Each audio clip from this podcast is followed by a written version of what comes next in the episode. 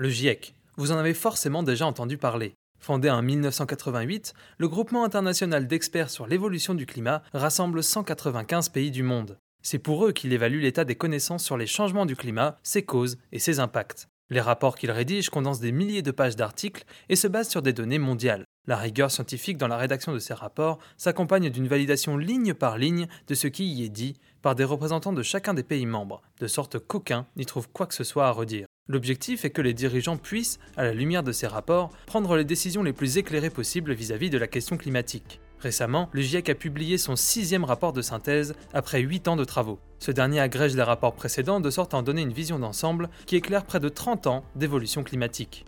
Aussi, que peut-on dire du dernier rapport du GIEC Le GIEC est-il utile au vu du peu d'actions qu'il engendre? Et alors que la question climatique va devenir majeure dans le futur, quelle place reste-t-il pour le GIEC Alors avant tout, et pour comprendre, voilà ce qu'il faut savoir.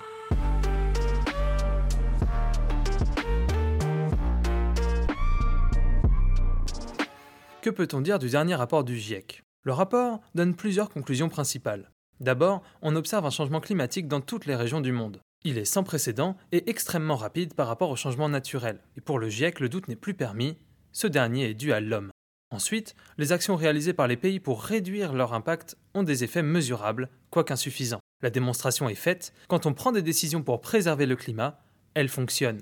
Enfin, le rapport indique que les pays les plus riches sont les plus responsables du réchauffement climatique. De même, au sein d'un pays, la population qui émet le plus de gaz à effet de serre est celle des plus riches. Ces grandes conclusions sont accompagnées de plusieurs constats alarmants, notamment que, si nous continuons sur notre lancée, la limite des 1,5 degrés Celsius risque d'être atteinte d'ici à 2030, alors que la température mondiale a déjà augmenté de 1,1 degré depuis 1850. Dépasser cette limite aurait un impact fort sur l'environnement partout autour du globe, mais c'est également un symbole. En effet, c'est la température à laquelle les signataires de l'accord de Paris se sont engagés à limiter le réchauffement climatique. Ces accords étaient un engagement fort, marquant une véritable prise de conscience internationale de la crise climatique malgré l'absence de la Chine. Mais pour l'instant, leurs actions ne sont pas suffisantes. Pour tenir leur objectif, selon le GIEC, il faudrait diminuer les émissions de gaz à effet de serre de moitié d'ici 2030. Autant dire que c'est compliqué, voire impossible. Mondialement, pour l'instant, la réaction face au réchauffement climatique a été faible. Mais alors, si ces rapports ne trouvent en fait que peu d'écho, le GIEC est-il utile? Eh bien malgré tout, oui, et énormément. Étant un organisme transnational et objectif, ces rapports sont d'une fiabilité que personne dans la communauté internationale ne remet en cause. Ils sont à la base des négociations autour du climat et leurs recommandations sont entendues par les 195 pays membres. Prenons l'exemple des accords de Paris. Ces derniers sont justement basés sur les rapports du GIEC. Il en va de même pour les COP, ou conférences des partis. Aussi, si leur action auprès des politiques est importante, il ne faut pas non plus omettre la véritable prise de conscience que les travaux du GIEC ont engendré. Alors que la question climatique est amenée à prendre une importance majeure dans le futur, quelle place reste-t-il pour le GIEC? Au vu de la situation climatique, il est clair qu'il reste encore beaucoup à faire. Le GIEC fournit un travail d'importance majeure pour les États, et ses rapports sont à l'origine des mesures écologiques prises à l'international.